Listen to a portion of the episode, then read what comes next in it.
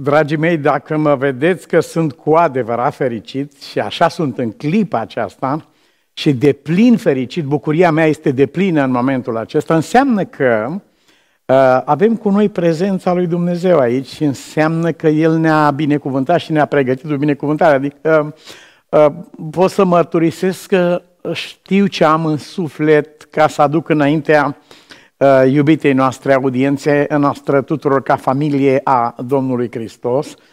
Deși rugăciunea mea este: ajută-mă, Doamne, ca nu cumva predarea să rănească cu ceva conținutul pe care Tu ni l-ai dat.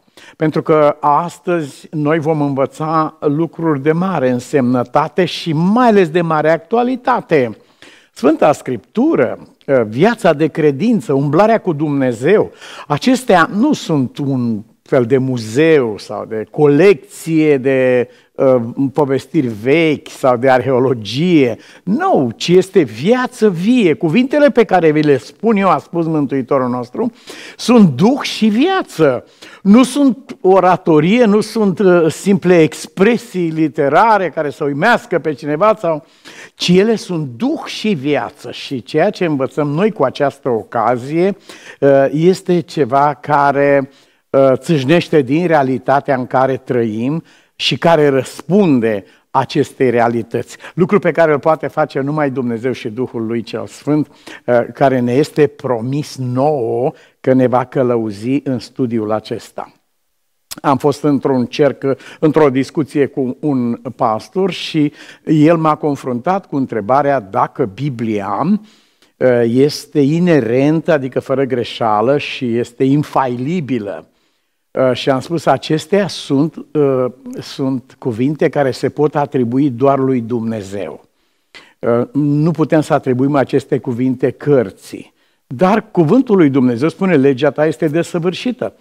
Păi atunci unde stăm? Dacă este desăvârșită, este inerentă. Iată unde stăm. Sfânta Scriptură, sub călăuzirea Duhului Sfânt, este desăvârșită. El vă va călăuzi în tot adevărul, așa a promis Domnul Hristos. Deci este vorba de Sfânta Scriptură trăită, cunoscută și trăită în viața noastră sub călăuzirea deplină a Duhului Sfânt. Aceasta e o lucrare desăvârșită. În momentul în care Mântuitorul a spus vă va călăuzi în tot adevărul, nu s-a referit doar cantitativ, ci s-a referit calitativ. S-a referit la profunzimea adevărului, s-a referit la acordul dintre posibilitățile sau limitele noastre și dimensiunile cuvântului lui Dumnezeu. Când a spus acest cuvânt, vă va călăuzi în tot adevărul, acest cuvânt înseamnă imens. Și aceasta e ceea ce cerem, Tată iubit, de la Tine astăzi.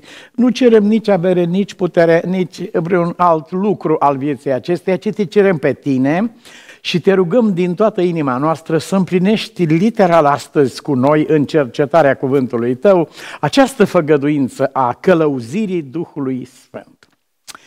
Deci ne găsim, prin harul bunului Dumnezeu, în una dintre paginile cele mai clocotitoare, cele mai fierbinți ale Sfintelor Scripturi. Sunt multe astfel de pagini pe care le găsim în Scriptură, dar unele dintre ele, ca și fulgerul care străbate cerul într-o noapte întunecată și luminează deodată totul, așa sunt unele dintre paginile Sfintelor Scripturi și cea asupra căreia ne vom opri astăzi, din Numeri, capitolul 11, este de această natură. În capitolul acesta găsim poporul lui Dumnezeu și pe omul lui Dumnezeu, pe prietenul lui Dumnezeu, așa l-a descris Domnul pe Moise. El este, când vorbesc cu un proroc, mă descoper lui în diverse ilustrații, dar când vorbesc cu el, cu Moise, vorbesc cu el ca și cum ar vorbi un om cu prietenul său. Doamne, dar de ce nu vorbești cu toată lumea așa? Păi nu toată lumea vrea lucrul acesta. Spre exemplu, poporul de la baza muntelui a spus: nu vrem să mai vorbească Dumnezeu, să ne fie Dumnezeu prieten, apropiat, care este cu ochii pe viața noastră, simte pulsul nostru, nu vrem asta. Ascultă tu, fii tu prieten cu Dumnezeu și tu să ne spui ce și cum. Deci nu toată lumea vrea lucrul acesta. Ce vom învăța prin harul bunului Dumnezeu în contextul situației clocotitoare în care ne găsim? orice fel de, Biblia prorocește că diverse curente de gândire, de învățături se vor intersecta, vor crea o furtună în lumea noastră și cei mai mulți dintre oameni trăiesc un simțământ de spaimă, așa cum a prorocit Mântuitorul când a spus oamenii își vor da sufletul, adică nu înseamnă că mor pe loc, dar înseamnă că se consumă psihic, își vor da sufletul, se arde sufletul ca și o lumânare. Se arde uneori la ambele capete, de frică, de spaimă, numai la auzirea veștilor, adică a perspectivelor. Și aici teoria conspirațiilor, care a făcut milioane și milioane de convertiți în lume cu victime nemai auzite, teoria aceasta joacă un rol nemaipomenit. Pentru cumpărătorii ideilor de conspirație se ridică la orizont un viitor sumbru, teribil. Ei cad dintr-un drog tare, care este o veste, e posibil să înceapă războiul atomic. Molima aceasta, COVID-ul, va cuprinde planeta, 1/3 din planetă va muri, 2 miliarde de oameni vor muri, cei care s-au vaccinat vor muri în 3 săptămâni, cei care nu s-au vaccinat în 2 și tot, niște vești de felul acesta circulă prin lume. Nu le poate opri nimeni, că nu putem opri undele radio, dar nu e nimeni obligat să le cumpere. Și omul lui Dumnezeu nu va cumpăra nimic neverificat de Dumnezeu. Aceasta înseamnă umblarea cu Dumnezeu. Doamne, am auzit vestea aceasta. Ce înseamnă lucrul ăsta? Ajută-mă să ascult cu urechea ta, cu timpanul tău. Cum vibrează la tine? Ce sună la tine? Ce ton este acesta? Și bunul Dumnezeu va deschide ochii. Aceasta este datoria noastră a tuturor. Cartea profetului Isaia ne îndeamnă să venim la Dumnezeu cu ce am auzit. Ce se aude la știri, ce se aude pe stradă, ce se aude în lume, să venim înaintea lui Dumnezeu și să ne întrebăm, oare nu am o minciună în mână? Va fi o clasă de oameni care nu va consulta pe Dumnezeu. Clasa aceasta de oameni se închină la gândirea lor și la rațiunea lor. Ei au făcut un idol din ei înșiși. Și atunci ei aud ceva sau aud altceva.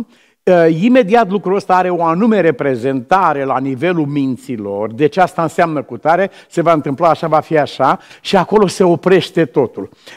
După cum în vechime pescarii aceia idolatri și păgâni făceau un Dumnezeu din mreaja lor, din plasa de pescuit, aduceau tămâie plasei de pescuit și o ungeau cu un delen ca să tragă bine, binecuvântau tancurile sau făceau lucruri de felul acesta, lucrurile care erau mâinile lor, erau transformate în Dumnezeu pe care îl sfințeau.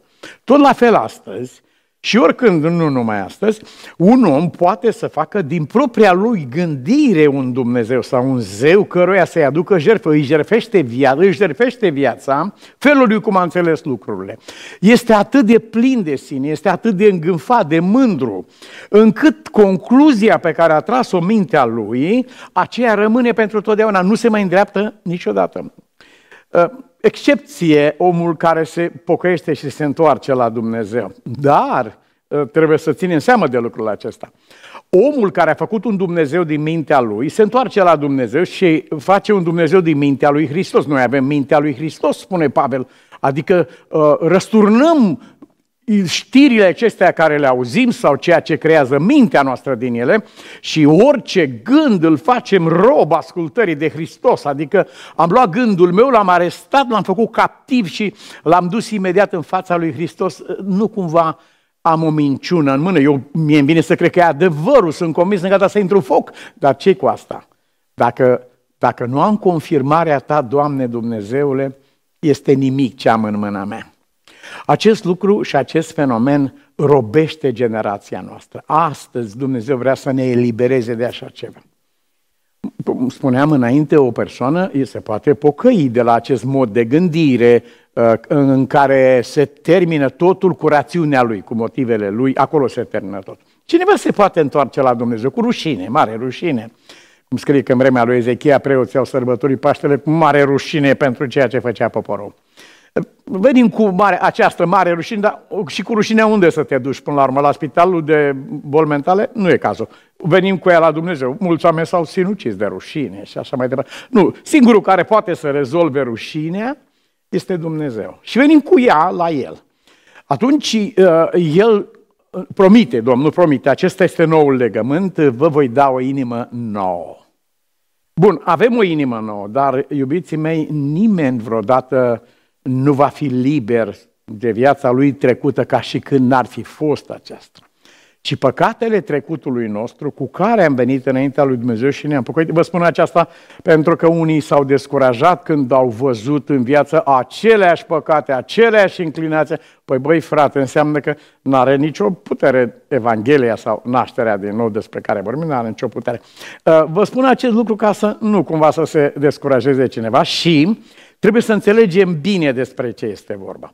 Sigur, păcatul trecutului nostru, spune David, stă necurmat înaintea ochilor mei, dar nu stă ca un monument al biruinței diavolului, ci stă ca o aducere aminte asupra primejdiei care mă paște la orice pas. Rămân suspect și susceptibil de această boală de care am fost bolnav în trecut, fie că vorbim de imoralitate în toate formele ei, fie că vorbim de bolile sufletului, spiritului, cum spune C.S. Lewis despre mândrie, zice, acesta nu este un păcat între păcate.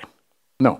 Cine desfrânează, spune el, devine un desfrânat, cine fură devine un hoț, un mincinos, dar cine se umflă de mândrie devine un diavol. Este cu totul altceva, e un păcat de o altă natură. Venim cu acestea la Dumnezeu, El ne eliberează cu adevărat, ne dă o inimă nouă, dar aceste lucruri rămân totdeauna o primejdie pentru sufletul nostru, mai mare pentru mine care vin de acolo decât pentru aproapele meu care n-a fost acolo.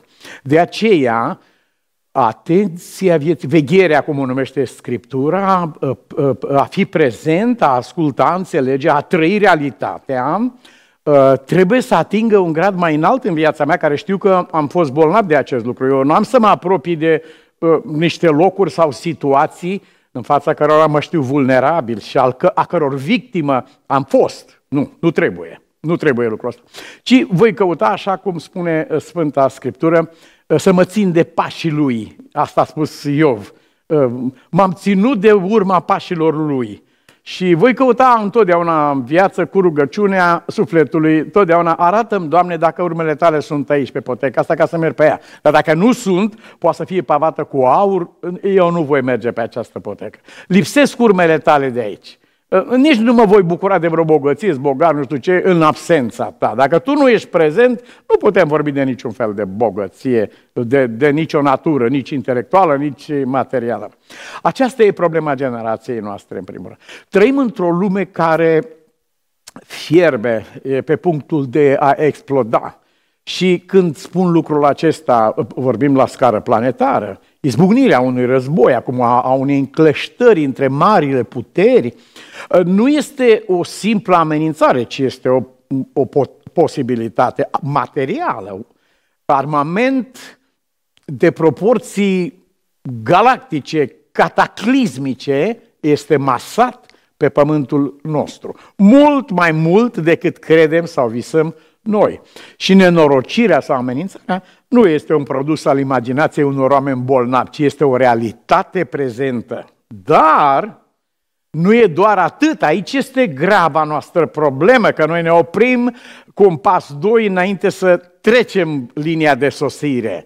E adevărat, această mare nenorocire plutește ca o ciupercă atomică deasupra pământului nostru și copiii noștri, nepoții și nepoatele. Zilele trecute am fost cu ei și nu spun ce simte sufletul nostru în prezența copiilor și a familiei și a celor dragi. Ei sunt expuși morții împreună cu noi. Dar aceasta e o realitate, dar nu este totul. Mai este mult de aici încolo și noi suntem chemați să nu ne oprim din alergarea noastră, ci duceți până la capăt. Duceți până la capăt, fie gândirea, fie mântuirea, fie activitatea noastră, termină treaba, du lucrurile până la capăt. Și cum este până la capăt aici? Până la capăt este ca tot ceea ce simți și trăiești să vii cu ele în prezența lui Dumnezeu, să nu termini la nivelul minții tale și să spui aici este sfârșitul lumii, pentru că nu este sfârșitul lumii. Aici este o mică haltă. Sfârșitul tuturor lucrurilor se desfășoară și se consumă în prezența lui Dumnezeu. Acolo venim noi cu acest cuvânt al Domnului astăzi, care este de mare însemnătate. Sigur, rugăciunea noastră va însoți întotdeauna nepartizan. Biserica nu face parte din război, ea este pentru eliminarea războiului. Biserica nu este cu o parte sau cu partea cealaltă, cu Israel sau cu palestinienii, cu rușii sau cu ucrainenii, cu chinezii. Sau... Nu, noi nu suntem acolo. Biserica Domnului Hristos. Cineva poate să fie dacă vrea. Dar noi nu suntem. Biserica Domnului Hristos nu este acolo, ea nu e prezentă în război, ea este despărțită de război și ea luptă pentru desfințarea războiului, nu pentru câștigarea războiului. Aceasta cred că ar trebui puțin dezvoltată, ideea aceasta și adevărul acesta etern. Scriptura prorocește că vine vremea în care oamenii vor transforma săbiile în cosoare pentru livezi sau în fier de plug pentru a ara pământul, un simbol al reinvestirii răului. Noi am investit binele în rău și am creat arme de nimicire în masă și acum prorocia cuvântului Dumnezeu spune că aceste arme de nimicire în masă vor fi întoarse și reinvestite spre bine. Aceasta este. Și cât pare de incredibil lucrul acesta, vă sfătuiesc să avem modestia cel puțin de a nu ne pronunța odată ce s-a pronunțat Dumnezeu. El a spus, așa va fi. Și după cum soarele nu poate fi oprit să răsară, lumea noastră nu poate fi oprită niciodată să ajungă aici. O pace fără sfârșit va domni aici. Împăratul împăraților și Domnul domnilor va fi acela al cărui cuvânt va fi trăit și pământul va fi plin de cunoștința Domnului ca fundul mării de apele care îl acoperă. Aceste cuvinte aparțin lui Dumnezeu.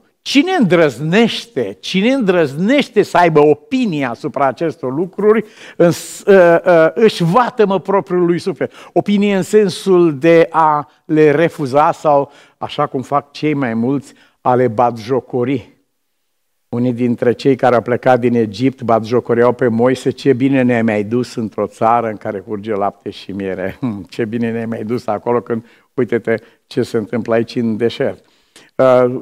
Foarte greu de suferit batjocura și disprețul cuiva, dar extrem de vătămător pentru acela care îl produce. Și ne găsim într-un loc acesta. Dumnezeu a promis conflictul, ideea de război, acesta nu are viitor, e condamnat la moarte în Domnul Hristos. Când Domnul Hristos a biruit moartea prin moarte, în lupta aceasta câștigată de Dumnezeu, în lupta aceasta se includ, deci în biruința aceasta vreau să spun, se includ toate formele răului, orice fel de nuanță ar îmbrăca el pe lumea noastră, toate formele răului și mai mult decât atât se include această reinvestire a răului spre bine, după cum altădată am investit binele spre rău. Două mari probleme care confruntă ființa noastră. Primul lucru este a recunoaște pe Dumnezeu. Aceasta e adevărata problemă.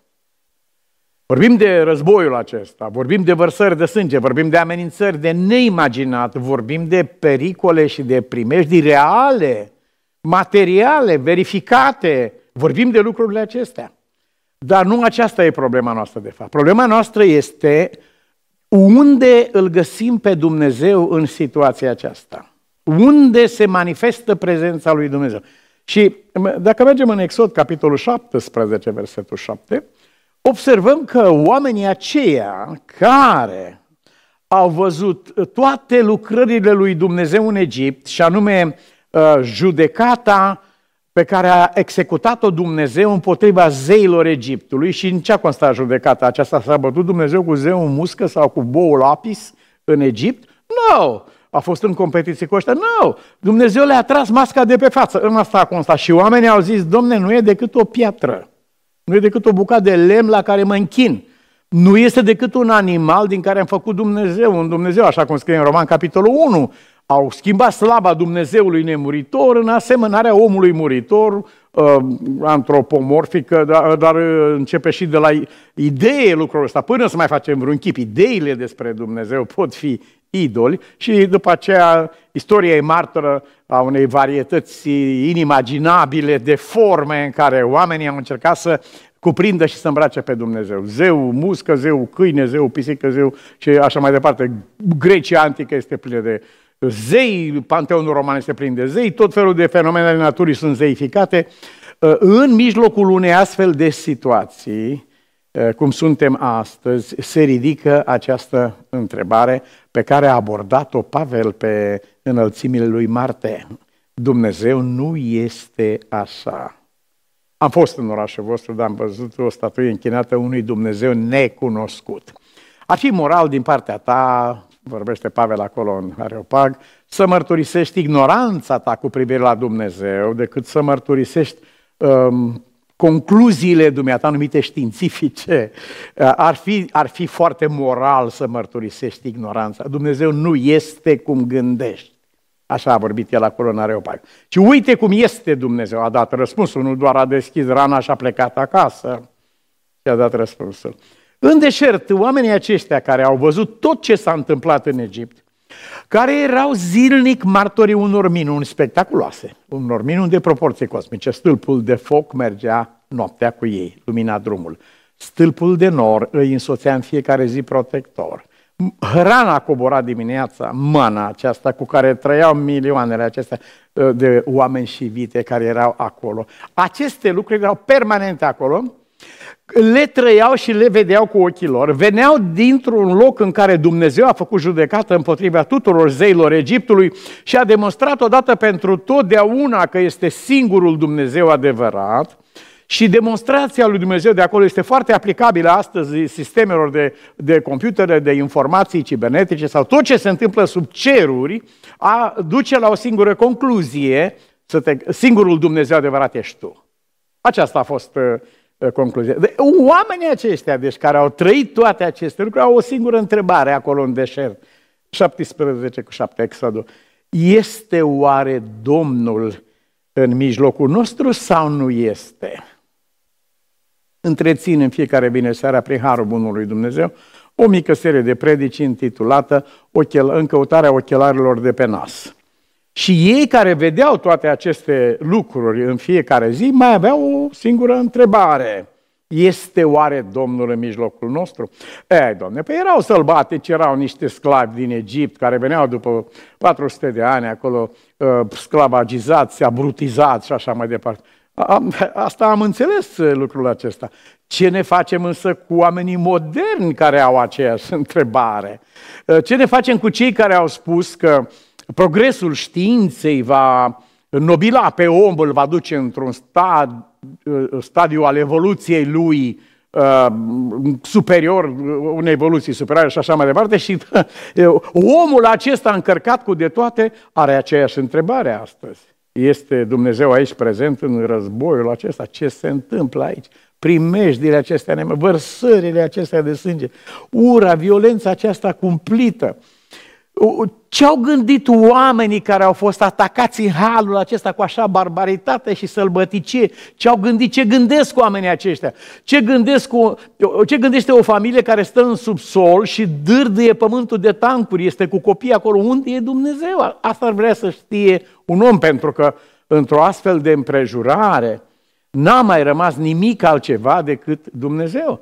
Dom'le, ați auzit că dacă vor face asta, intră ăștia și ceilalți, au amenințat, fiți atenți, dacă e vorba că faceți asta, noi o să atacăm fără să anunțăm, vom da lovitura preventivă, fii atent dacă te atingi de ăsta, este celălalt la est, vezi că e ăsta la altul la nord, vezi că sunt legate între ele națiunile care se amenință reciproc, crește mânia neamurilor. Ce se gândește omul ăsta din subsol, care aude tancurile și simte pământul cum tremură? Unde este Dumnezeu? Sau și mai grav și mai sfredelitor, fetița sau băiatul tău se îndreaptă spre tine și spune: mamă, m-ai dus la biserică și mi-ai spus de Dumnezeu. Unde este Dumnezeu acum? Unde a fost Dumnezeu când, uite ce s-a întâmplat la noi în familie, uite cum a murit tata sau mama sau copiii, sau unde este prezența lui Dumnezeu? Acest lucru îl întrebau ei. Dar ei nu întrebau în absența unor argumente sau evidențe, aș spune, de cea mai înaltă clasă și calitate. Nu pot. Ei întrebau în prezența acestor lucruri. Unde este?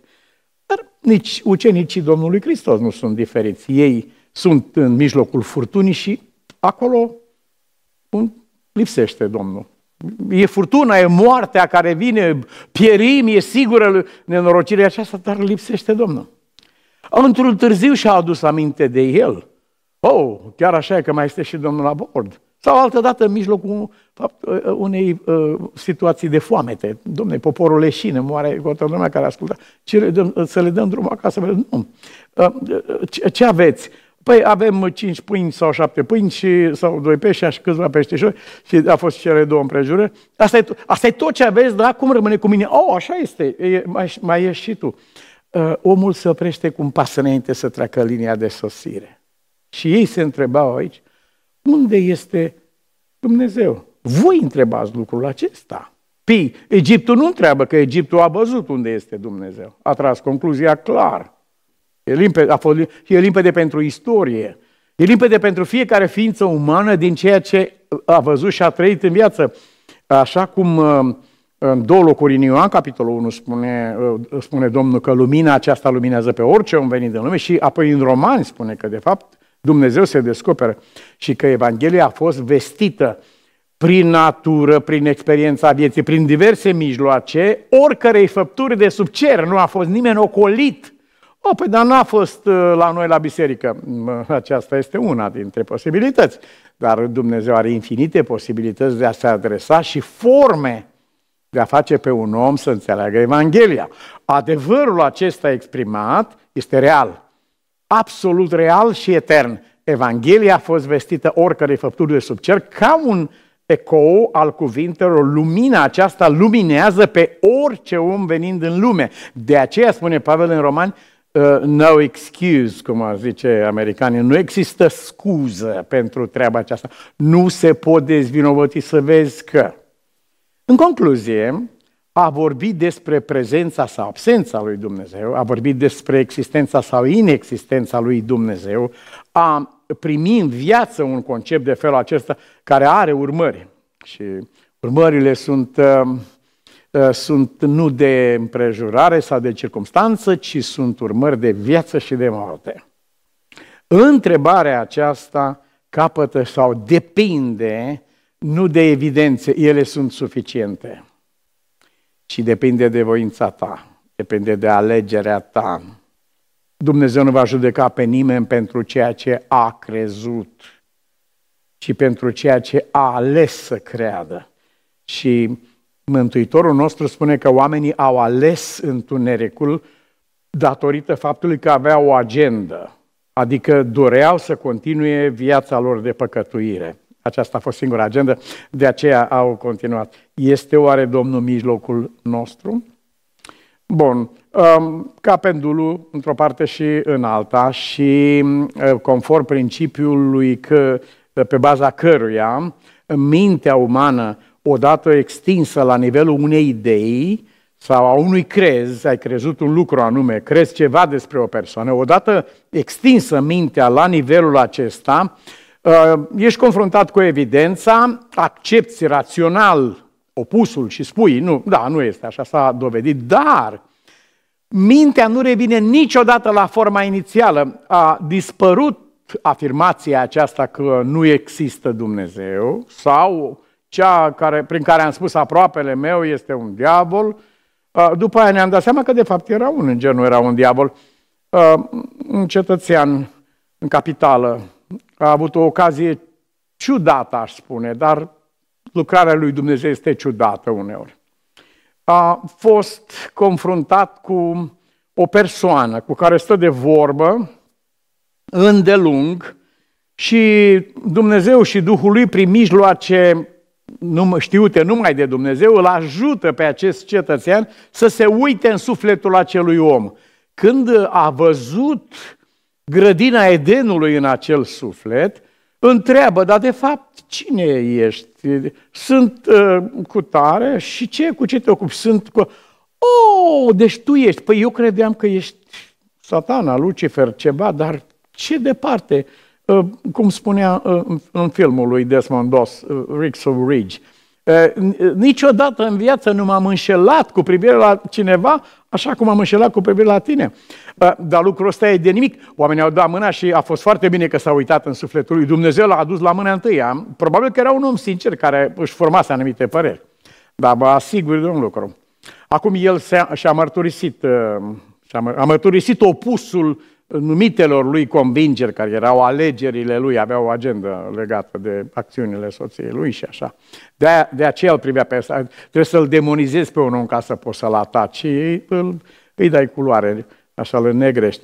Dar în ciuda acestui fapt, în ciuda faptului că omul s-a eliberat, el nu va rămâne liber, ci va fi urmărit de ispita de a se întoarce totdeauna la vechea lui concepție. El se închină la mintea lui, el nu crede că a putut să se înșele. El gândește despre... El a crezut pe diavol care să vezi fi ca Dumnezeu, după cum Dumnezeu nu face greșeli, nici tu n-ai făcut o greșeală când ai gândit că omul ăsta este un diavol sau când ai gândit despre Dumnezeu într-un fel sau altul.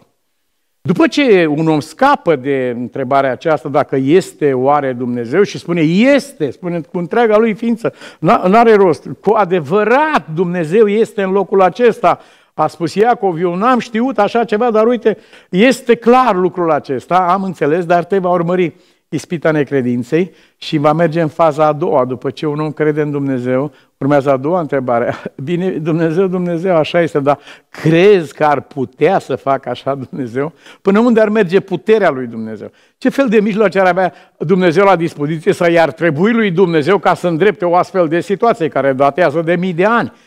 Ce lucruri, ce s-ar putea întâmpla, cine? Și ochelarii sunt pe nas, adică soluția este... E atât de aproape, e atât la îndemână, încât un om o refuză tocmai pentru că este simplă. Când te uiți în viață și când realizezi un lucru sau altul, zici singur, prost am fost. Cum de nu mi-am dat seama de așa ceva, că era chiar lângă mine. Agar e un simbol plin de încărcătură aici. Agar lasă tineretul bisericii sau copilul să moară sub tufiș, că n-are loc nicio slujbă pentru ei și sunt disprețuiți ca fiind păcătoși și așa mai departe. Sfinții trebuie să fie cei care... Na. Și atunci, într-o situație ca aceasta, a aruncat copilul sub tufiș. Dar îngerul i-a spus, nu faci așa ceva. Ia uite-te acolo. Oh, era izvorul cu apă. Lângă ea. Nu l-a văzut. Era chiar acolo. După ce un om scapă de ispita necredinței în Dumnezeu, este atacat cu ispita limitării lui Dumnezeu. Și atunci el spune, da, dar ce? Așa cum mi-a spus domnul doctor, personal mi-a zis, într-o situație. A zis, zice, aici, în situația asta în care suntem noi acum, nici Dumnezeu nu are ce face. Dacă Dumnezeu ar interveni personal, el nu are ce să facă aici. Nu se poate ieși de aici. Este cap de linie, s-a terminat totul. Nici Dumnezeu nu are ce face. L-a mustrat soția dumnealui și a zis să nu spună astfel de cuvinte. Nu, dânsul a rămas, a spus nu, este, dacă e imposibil, e absolut imposibil. Și în câteva minute s-a dovedit nu numai că nu este imposibil, dar că este inimaginabil de posibil. Aș povesti lucrul ăsta, dar va lua mai mult timp cu o altă ocazie. Vreau să subliniez ideea aceasta că ajungem să atribuim lui Dumnezeu anumite limite. Cine ar putea rezolva conflictul din Orient? Cine ar putea rezolva conflictul dintre Rusia și Ucraina? Cine ar putea rezolva conflictul așa artificial, nenorocit, inexistent, de fapt este o iluzie, conflictul dintre știință și religie. Dar nici nu există un astfel de conflict în realitate, departe de așa ceva. Nici nu ne-am gândit bine. Stai să definim puțin ce înseamnă știință. Păi știință înseamnă explicarea fenomenelor, nu concluzii cu privire la Dumnezeu. Aceasta s-a trecut dincolo. Ce înseamnă religie? Păi uite, religia curată și neîntinată este aceasta, nu aceea, după definiția Sfintei Scripturi. De-abia după ce am definit termenii, putem să discutăm de dacă există sau nu un conflict. Și a doua ispită care lovește aici la rădăcina convingerilor noastre, anume ispita limitării lui Dumnezeu, ai pune un hotar lui Dumnezeu, a gândi că dacă tu nu poți să faci un lucru, nici Dumnezeu nu poate să facă, ispita aceasta nu mai paște pe cel necredincios, ci îl paște pe cel credincios. El a văzut multe în viață, ai văzut multe lucruri, ai văzut nenumărate semne ale puterii și bunătății lui Dumnezeu, dar te frământă această întrebare într-o nouă situație, într-o nouă conjunctură, în fața unor zvonuri care circulă și, cum spune Biblia, oamenii își vor da sufletul de groază numai la auzirea știrilor și a veștilor, a conspirațiilor, a ceea ce este posibil, au de gând să facă așa, se va întâmpla așa, își vor da sufletul. Într-o situație ca asta, imediat este atacată în sufletul nostru convingerea noastră cu privire la Dumnezeu. Am crezut că poți totul. Acum îmi dau seama că nu poți totul. Știți dilema aceea augustină, fie Dumnezeu e bun și neputincios, fie Dumnezeu este rău și atunci acționează în felul acesta. Oamenii care se mișcă într-o parte sau într-alta. Dar avem un răspuns pe care Sfânta Scriptură îl dă aici în capitolul 11 din Numeri și de aici versetul 23. Domnul a răspuns lui Moise, nu Domnul Moise a vorbit cu Domnul, ci Domnul i-a zis lui Moise, acum nu cumva s-a scurtat mâna lui Dumnezeu, nu cumva Dumnezeu întinde mâna, dar nu-i ajunge mâna. Am prietenă cu o mână mai scurtă și dacă s-ar ține cu mâna aceasta și ar încerca să întindă mâna cealaltă să ia ceva, probabil că n-ar ajunge, că dacă mâna e scurtă, n-ajunge. Dar prietena mea se bucură imens, mai ales după ce l-a văzut pe omul ăla care n-are deloc brațe, s-a născut așa și când l-a văzut pe acela a zis, Doamne, eu sunt prea bine, adică nu vreau să spun. Însă aceasta e la oameni. Foarte bine. Și chiar omul acesta născut fără brațe s-a declarat un om fericit și împlinit înaintea lui Dumnezeu și a spus nu aș vrea să fiu altceva și altfel. Niciodată. Dacă Dumnezeu a lăsat să vin pe drumul acesta în viață, eu nu vreau un alt drum. Și a demonstrat cu câteva lucrări ale vieții lui în care Dumnezeu a făcut din lipsa brațelor lui o binecuvântare care a salvat oameni de la moarte. Uite situația asta și zice eu nu aș vrea să fiu un om cu brațe pentru că sunt chemat la o altă lucrare și aceasta nu poate fi făcută decât de un om fără brațe, după cum Pavel nu poate predica Evanghelia în Roma decât legat în lanțuri și atunci vreau să fiu legat în lanțuri dacă aceasta face parte din descrierea slujbei sau chemării mele. Întrebarea lui Dumnezeu adresată lui Moise, nu cumva s-a scurtat mâna lui Dumnezeu? Înțeleg omul care s-a născut așa și suferința lui, dar mâna lui Dumnezeu? Să spui tu că mâna lui Dumnezeu este scurtă și că Dumnezeu ar face, dar știu eu, nu poate, nu, se împiedică niște lucruri. Păi dacă eu aș fi, eu aș face așa sau altfel, dacă aș avea puterea aceasta. Și apoi dacă Dumnezeu zici că este bun, cum de lasă așa ceva? Sau dacă Dumnezeu are putere, cum ai spus, de ce nu oprește un lucru sau altul?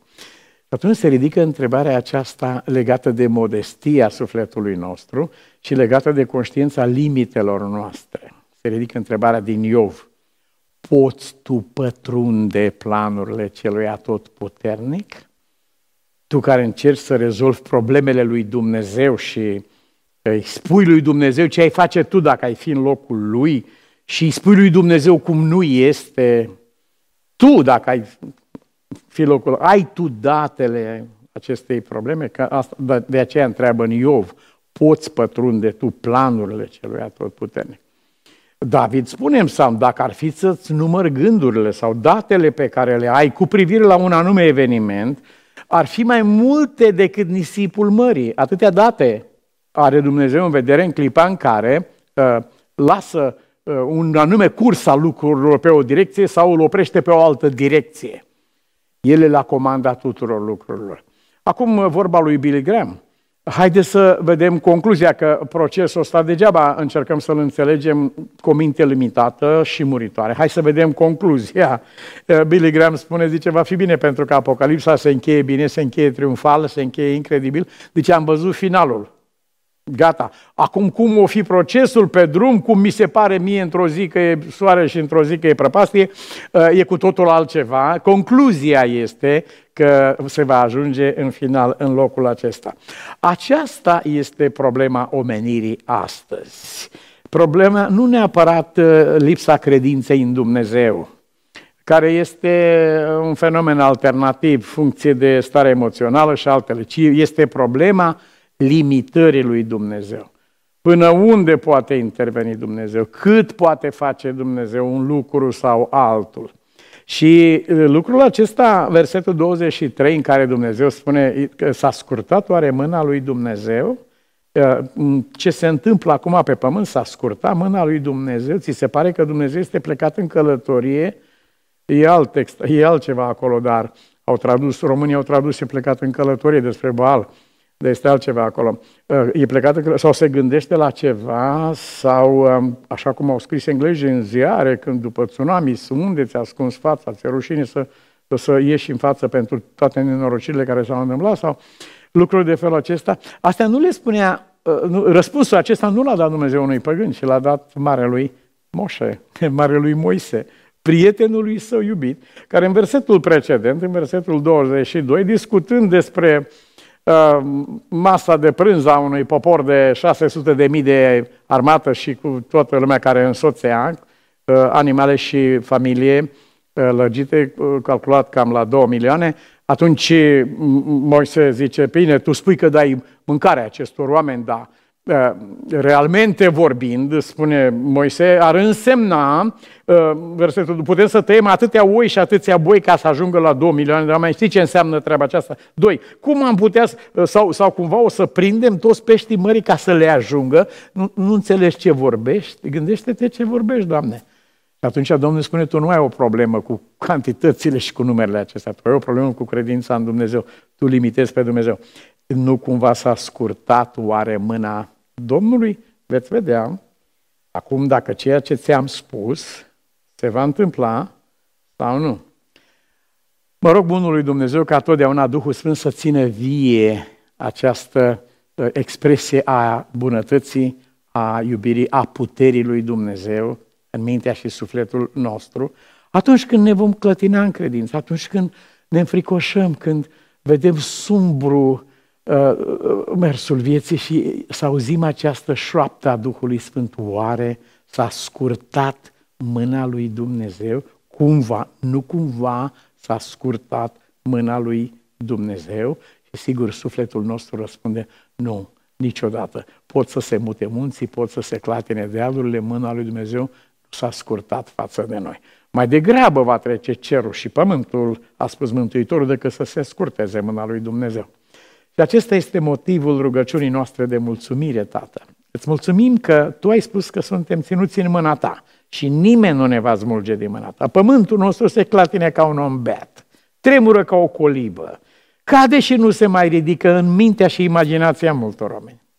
Dar Tu ai spus, Doamne Dumnezeul nostru, că peste pământul nostru va răsări prezența Ta. El va fi plin de cunoștința lui Dumnezeu ca fundul mării de apele care îl acopăr și armele de nimicire și nenorocire vor fi transformate în binecuvântări pentru omenire, reinvestite pe căile lui Dumnezeu. Îți mulțumim mult pentru cuvintele acestea, asupra cărora ne închinăm, deși nu avem puterea să le înțelegem, nici măcar să le pricepem în sufletul nostru ca idee, este mic pentru lucrul acesta, prea mic pentru așa ceva, dar Tu ești, Doamne, acela în care avem încredere că aceste cuvinte, așa cum ai spus, se vor vedea că au fost adevărate și spuse chiar de Tine. Aceasta e închinarea noastră pentru faptul că Tu ai demonstrat lucrul acesta la cruce, așa a fost.